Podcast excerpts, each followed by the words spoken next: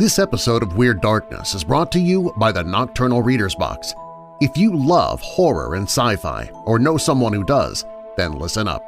As a Nocturnal Reader's Box subscriber, every month you get at least two novels, one new title and one previously released title. In each monthly box you also get a new bookmark and a custom art print created solely for those subscribed to the Nocturnal Reader's Box. You'll always see seven or more items in the box every month. Subscribe for yourself or make it a gift for a weirdo friend. Subscribe today at thenocturnalreadersbox.com. That's thenocturnalreadersbox.com. Get 15% off your first six-month subscription by using the promo code WEIRD15. That's all one word, WEIRD15. Sign up at thenocturnalreadersbox.com or click the link in the show notes.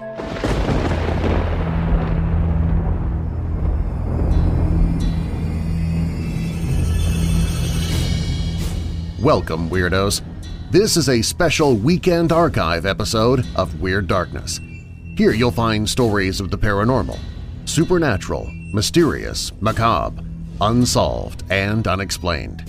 If you have a dark tale to tell, you can share it with me at WeirdDarkness.com and I might use it in a future episode. And be sure to subscribe if you've not done so already so you don't miss future uploads. Now, bolt your doors, lock your windows, turn off your lights, and come with me into the archives of Weird Darkness.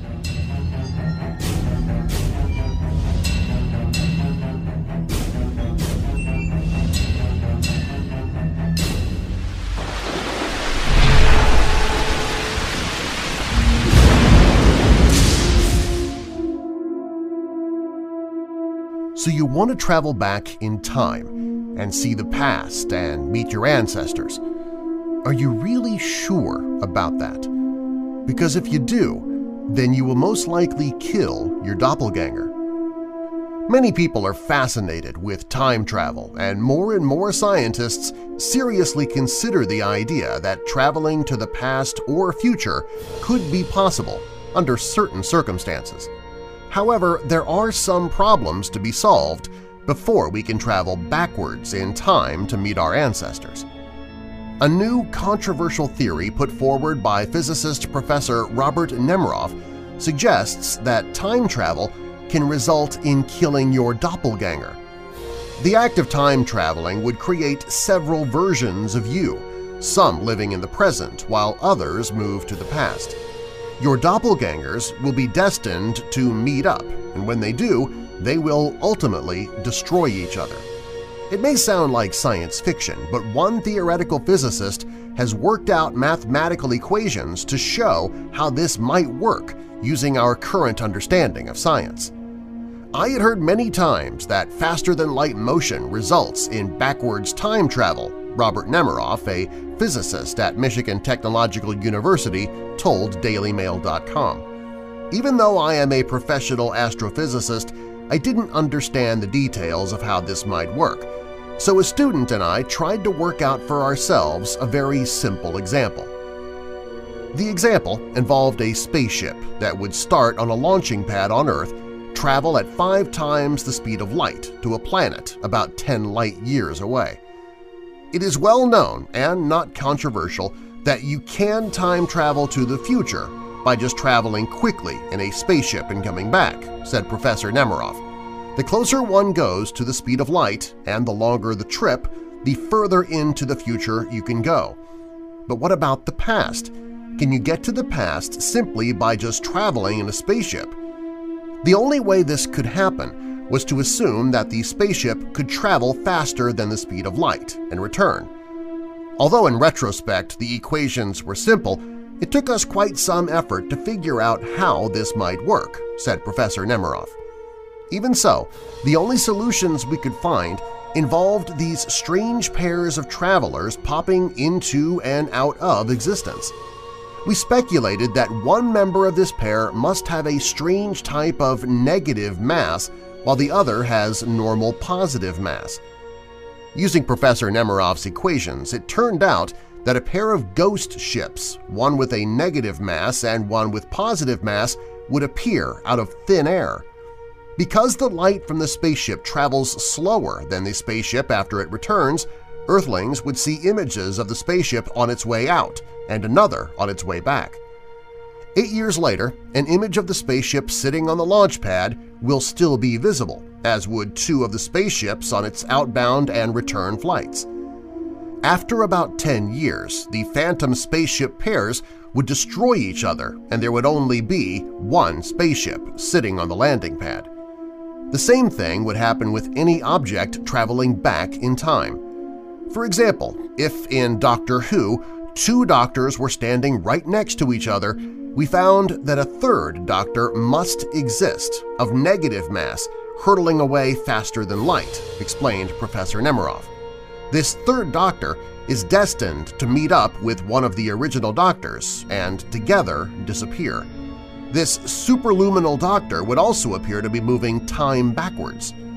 The thought experiment creates more questions than it answers. For instance, what would the doppelgangers be made of? And which would be the real one? The physicist says he doesn't have the answers, but in any case, he doesn't think this would ever be a reality. Unfortunately, it does not seem possible for physical things to travel faster than light, and that is a crucial step, he said. We can make shadows and light spots from laser pointers appear to move that fast, but no one has ever been able to make something physical with mass move that fast. So time travel to the past seems impossible, at least presently.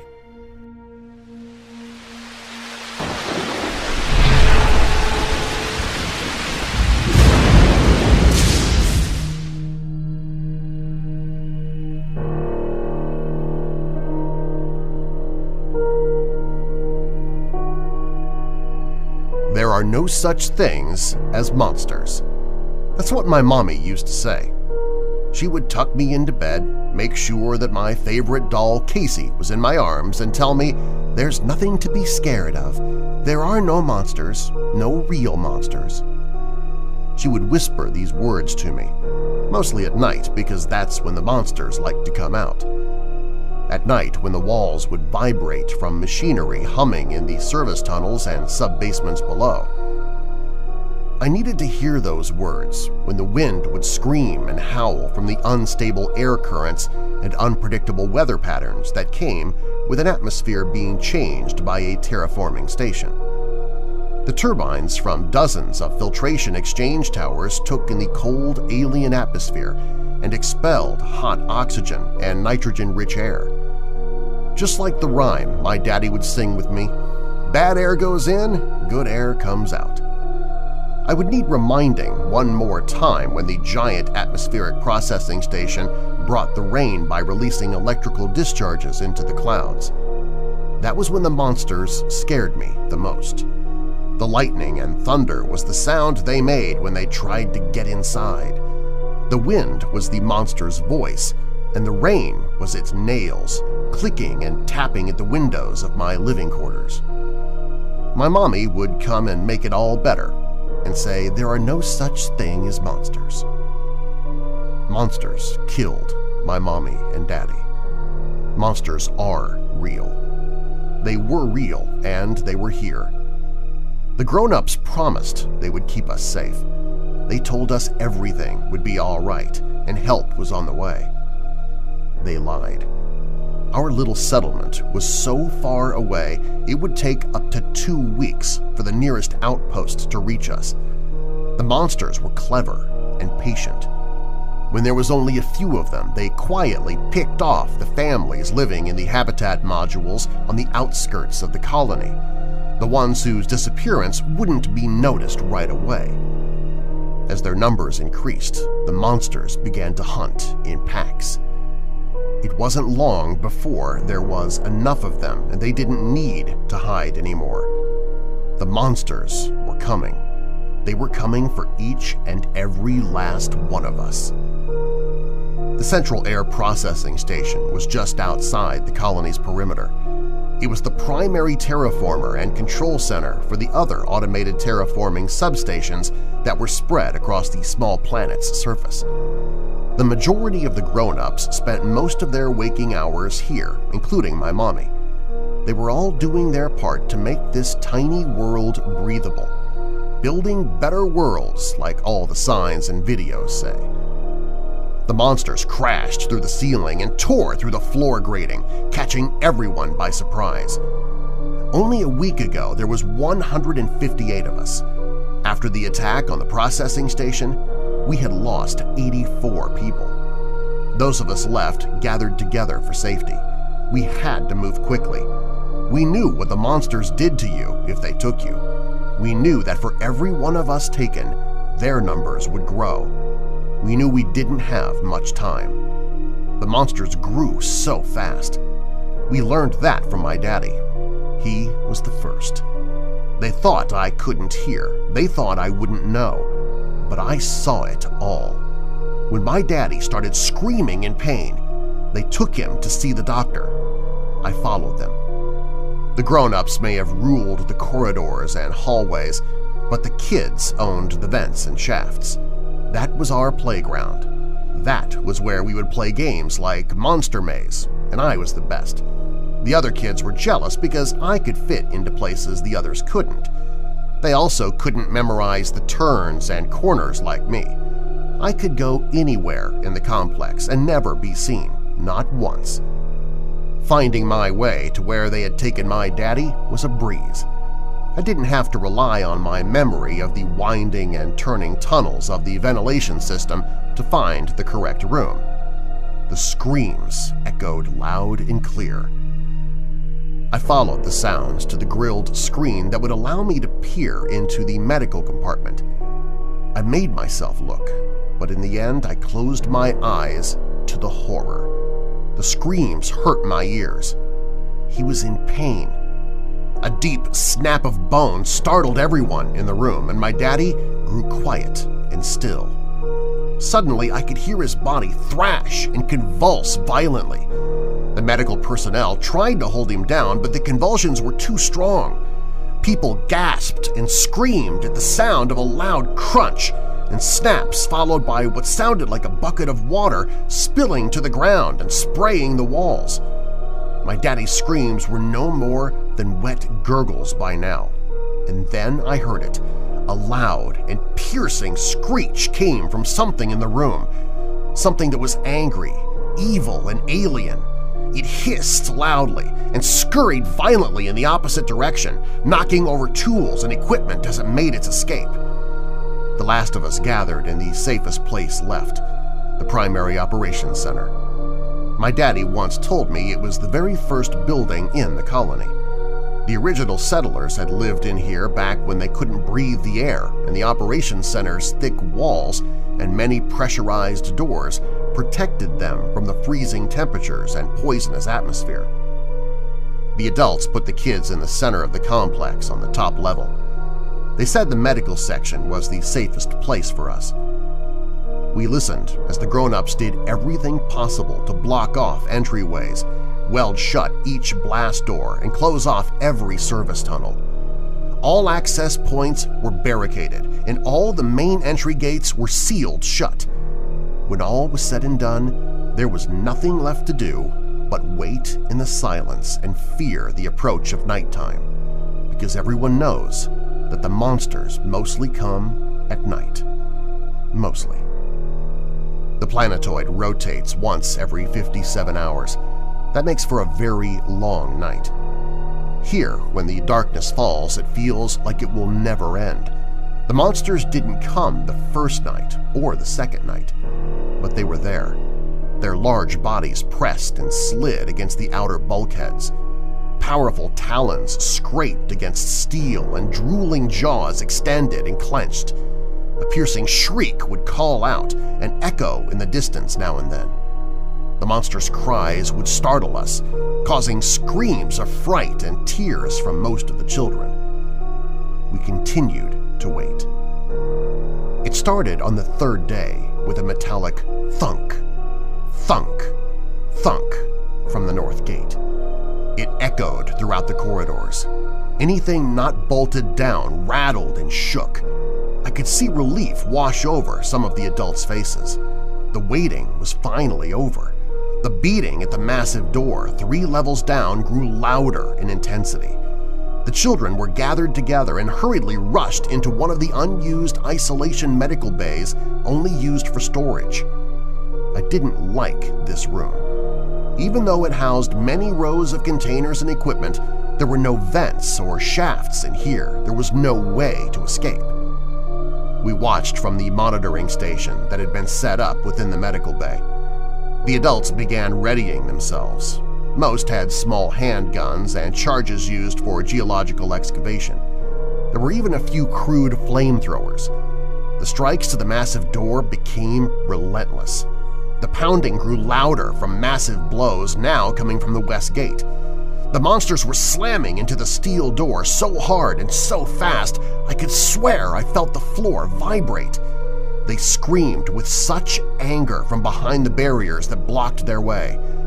The sounds of pounds and bangs became deafening. Claws and talons were now beating at the east gate. The echoes of metal being hit with massive, inhuman force now come at us from all directions when impacts fell against the main south gate. The bending and tearing of metal were heard throughout the complex, and shrieks of victory roared out from alien lungs. We watched the blurry, dark shapes fill the monitor screens. Screams and hisses echoed from the lower levels as they tore down every barrier or obstacle. They filled the hallways, scurrying on the ceiling, walls, and floors. They were coming for us. The monsters fell on the people defending our last and only defense like a wall of black water. The grown-ups opened fired, tossed their explosives, and sprayed fire from flamethrowers. Smoke filled the room, making it hard to see. Powerful arms shot out from the ceiling, and long fingers grabbed at anyone within their reach. The monsters poured into the cramped space, slamming into the people. Screams of terror and breaking of bone could be heard over the speakers. Images of blood and flesh filled our eyes from the small video monitors. Despite the wounds and injuries being inflicted, it was painfully obvious that none of the adults had been killed. Every last one of them was alive when they were dragged away into the darkness. It was over quickly. Soon every last grown-up in operations was gone. Dangling legs lifted into the air vents disappeared. The monsters gathered around those who struggled or were capable of fending them off, they were cornered and maimed by teeth and claws. Hands or feet were torn and severed from their body. Obviously, it was easier to manage and carry off their prey if it was crippled. Screams for help and pleas for death slowly faded into the distance. The remaining grown-ups sealed the hatchway to the main access door for our section and stood between us and the approaching nightmares, they peeled away the hatch as if it were tinfoil and were at the viewports and observation windows that lined the medical bay, hitting and scratching at the Duraglass. They shattered it in no time and began swarming into the medical bay. Gunshots rung loud and screams from adults and children came from all directions. Monsters were leaping through the air, pouncing on any victim within their sight. They crawled on the walls and ceiling, plucking running children off their feet by their hair or even by their entire head from large six-fingered claws. I cowered under an overturned medical bed when I locked eyes with a boy who couldn't have been more than seven. His arms were locked in a death grip around a support beam. Two monsters pounced on him and began pulling and jerking him violently. Somehow he maintained his grip around the metal beam and would not let go. I screamed in horror when they broke his arms and pried him off of that beam. His face had no expression or emotion. His limp arms trailed loosely behind him when they carried him away. He never screamed, not once. A woman flew across the room, smashing into a large fume hood to the right and rear of the large room. Her broken body lay over the destroyed workstation. The impact had toppled over the instrument and dislodged its upper panel, revealing a narrow ventilation duct within the wall.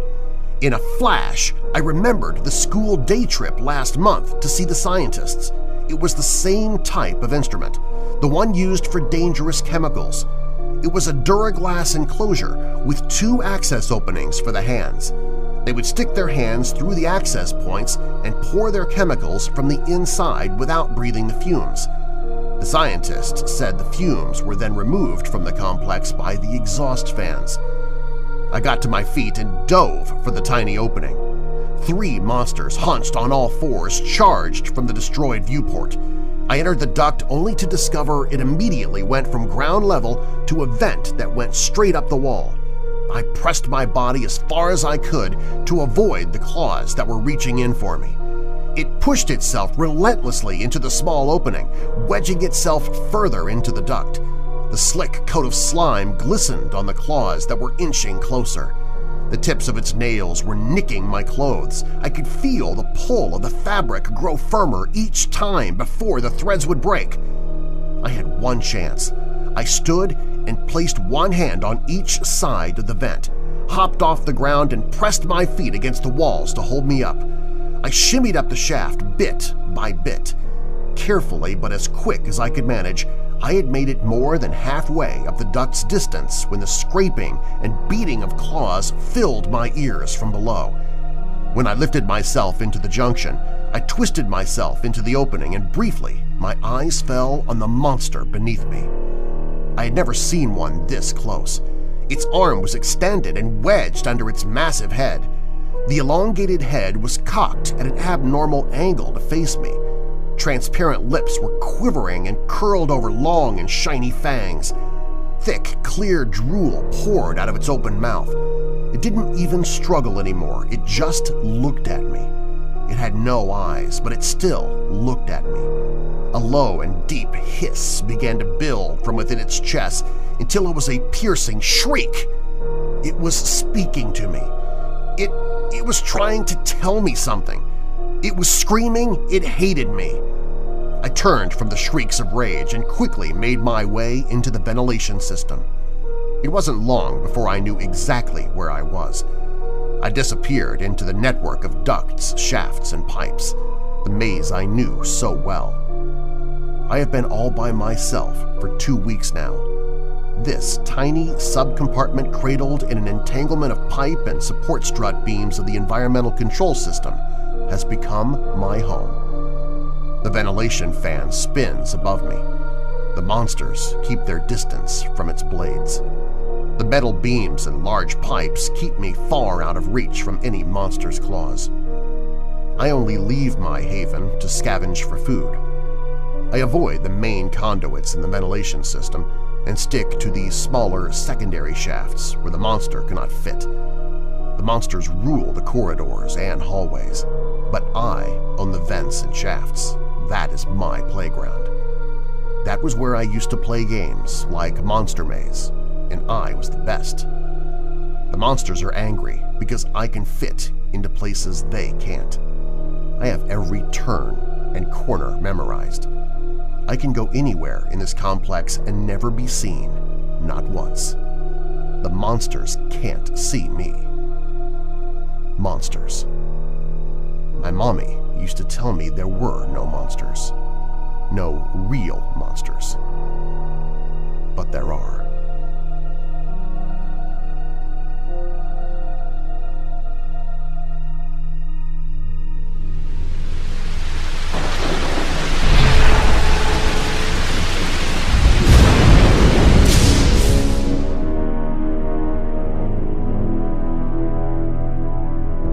This episode of Weird Darkness is brought to you by the audiobook Saying Goodbye by Jason R. Davis, narrated by Darren Marlar. Truck driving is a lonely profession.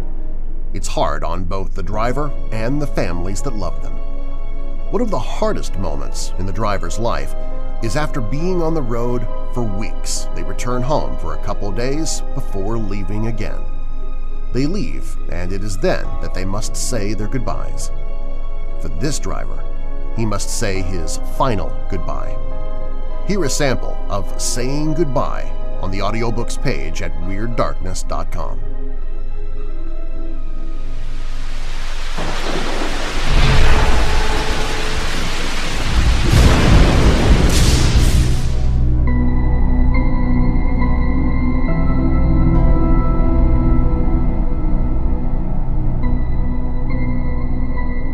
teacher strode across the front of the room, looking out at her class.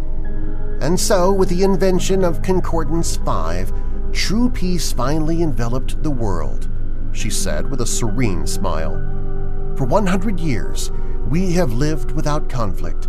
The dream of world peace that so many strove for before is ours. A young man in the front row frowned and raised a hand. Can you truly define peace as the absence of conflict? he asked. If people are not allowed to disagree, they are not at peace. They live in constant fear. She cocked her head, eyes narrowing. And so you disagree with me then? The young man nodded automatically. Yes, he said, and then his eyes widened. I mean, no, I… The veins in his throat seemed to bulge and twist as his hands grasped at his neck. He sputtered for a few moments and then fell on his desk. The teacher smiled gratefully at the class monitor as he removed the body from the chair. Version 5 is 10 times faster than version 4, leaving no time for argument, which is truly key, she continued. There was a meaty thump outside the door, but no one paid it any heed.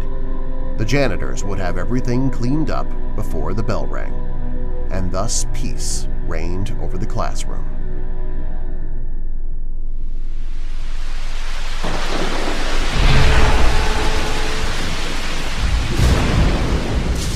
Keep listening. There's more Weird Darkness to come.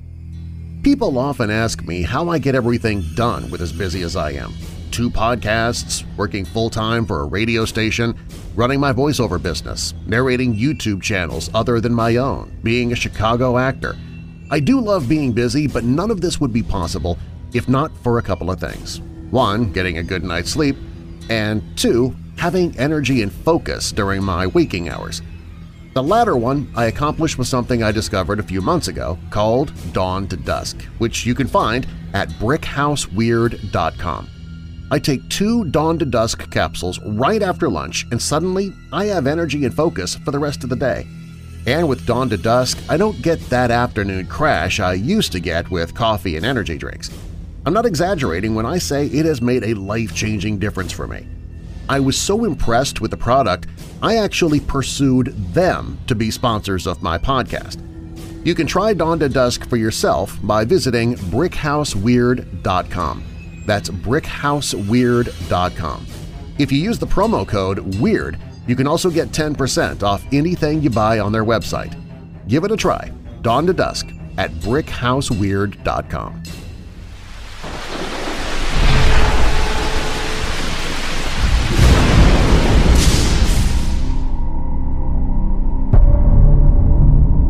I went to a small fair in Steubenville, Ohio. The main street into town has an underpass that goes underneath train tracks.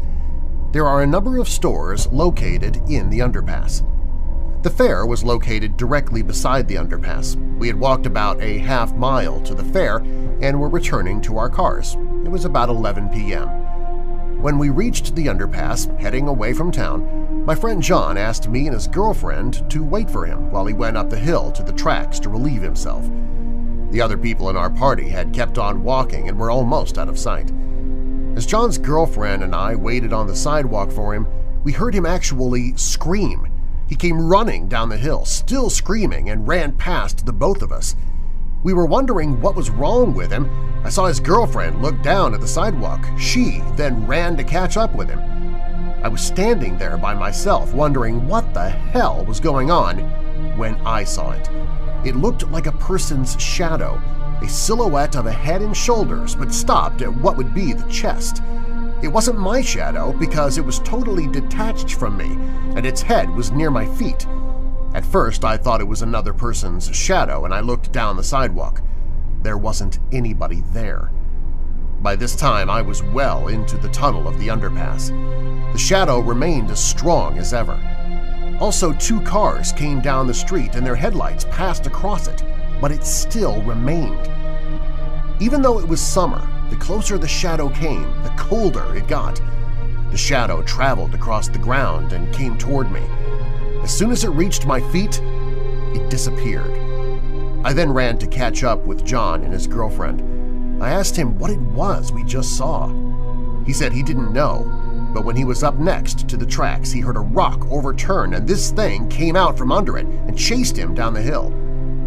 I talked about this to a friend of mine. She said it was probably the spirit of someone who had been hit by a train, and that's why the shadow was cut across the chest. Both my friend John and his girlfriend are in denial about what he saw, but I believe I came in contact with a shadow person.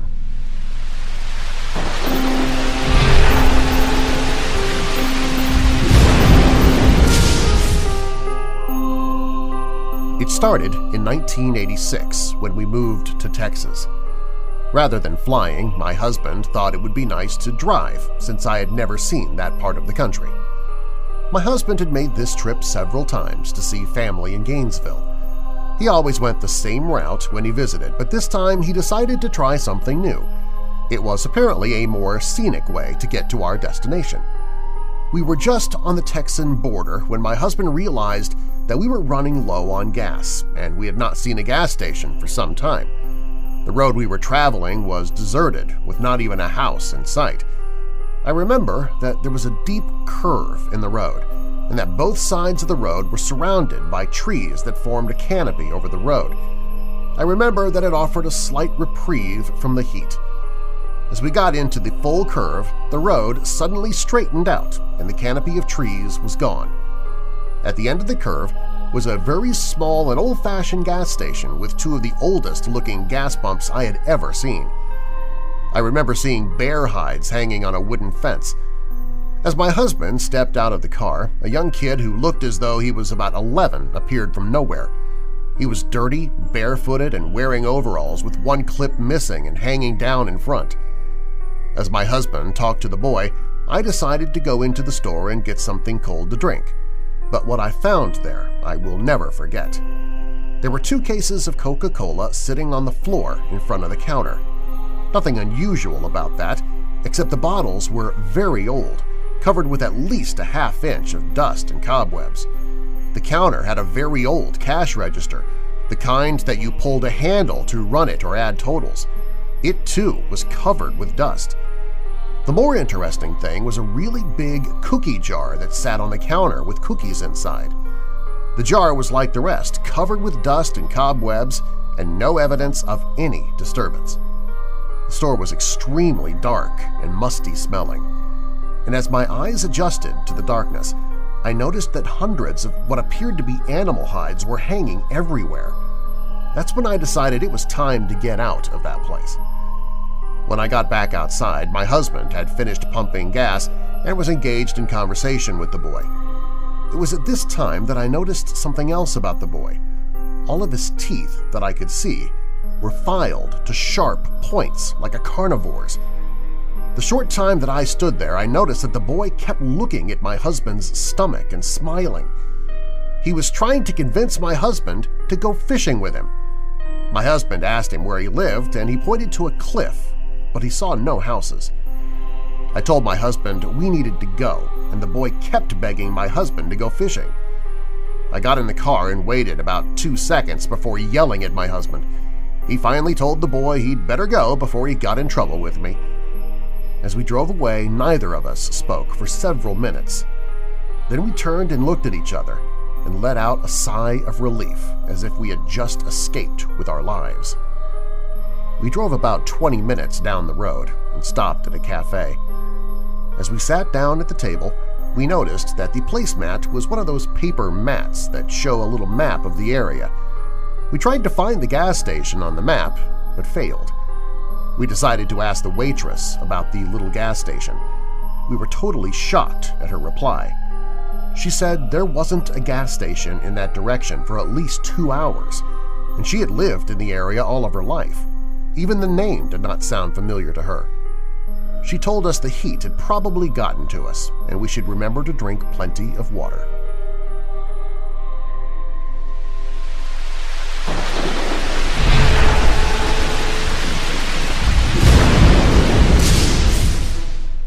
This episode of Weird Darkness is brought to you by the audiobook Inside the Mirrors by Jason R. Davis.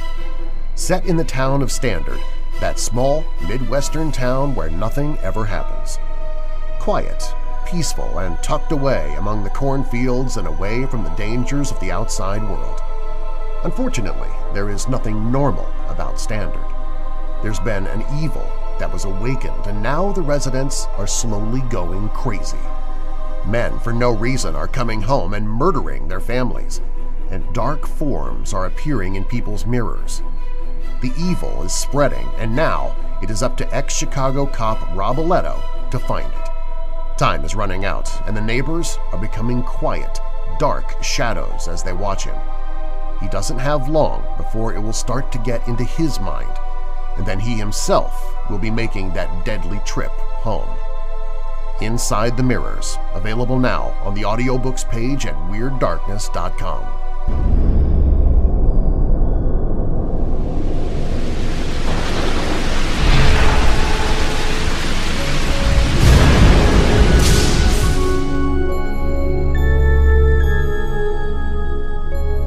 Many years ago, I was hitchhiking with my best friend at the time through northern France and Belgium.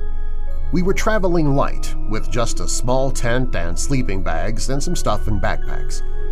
As often happens when hitchhiking, sometimes lifts were plentiful and other times non-existent, meaning that you had to trudge along the road until late into the night to reach your planned destination. Sometimes you simply didn't make it at all and had to find a place to camp in a field by the side of the road. One evening, that was entirely the case. Despite it having been a nice, sunny day, we had no luck obtaining a ride, and by about 7 p.m. it was becoming obvious that we wouldn't make it to the campsite as we had planned. To add to our problems, the sunny day had given way to cloud, fog, and drizzle that dampened our spirits and made for a gloomy atmosphere.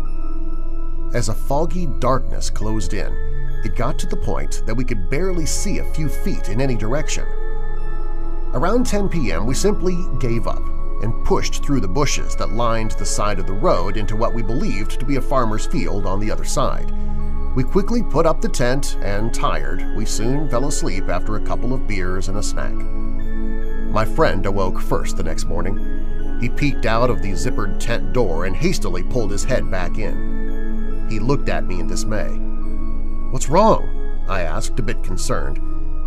His face was pale, and he couldn't or didn't want to say anything. Instead, he motioned for me to take a look. I peeked through the front door of the small tent expecting an angry farmer, a bull, or something that would explain the look on my friend's face. Row upon row upon row of small white tombstones for as far as the eye could see. We had camped in a World War I cemetery. It's just a good thing we hadn't known that.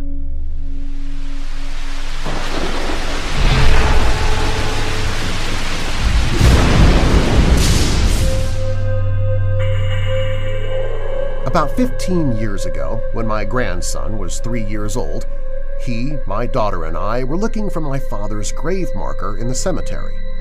The grave was just a marker without a headstone. My grandson ran over to one side of the graveyard and said, "'This is it!' as he was brushing grass and dirt away from the marker. It was not my father's marker, but that of a person who had died in the late 1800s. As my grandson was pointing at the area, he said, "'Those people died, got their head broke, Later, I received a letter telling me that a close friend had died. Our little grandson came over and put his hand on my leg. Grammy, she died. I said yes, but did not think he knew what that meant. Then he said, she died in her car. Even though he was very small and had never met her. Indeed, she passed before he was born in a car wreck. So is it possible for children to have visions of the past? Or is this a second sight?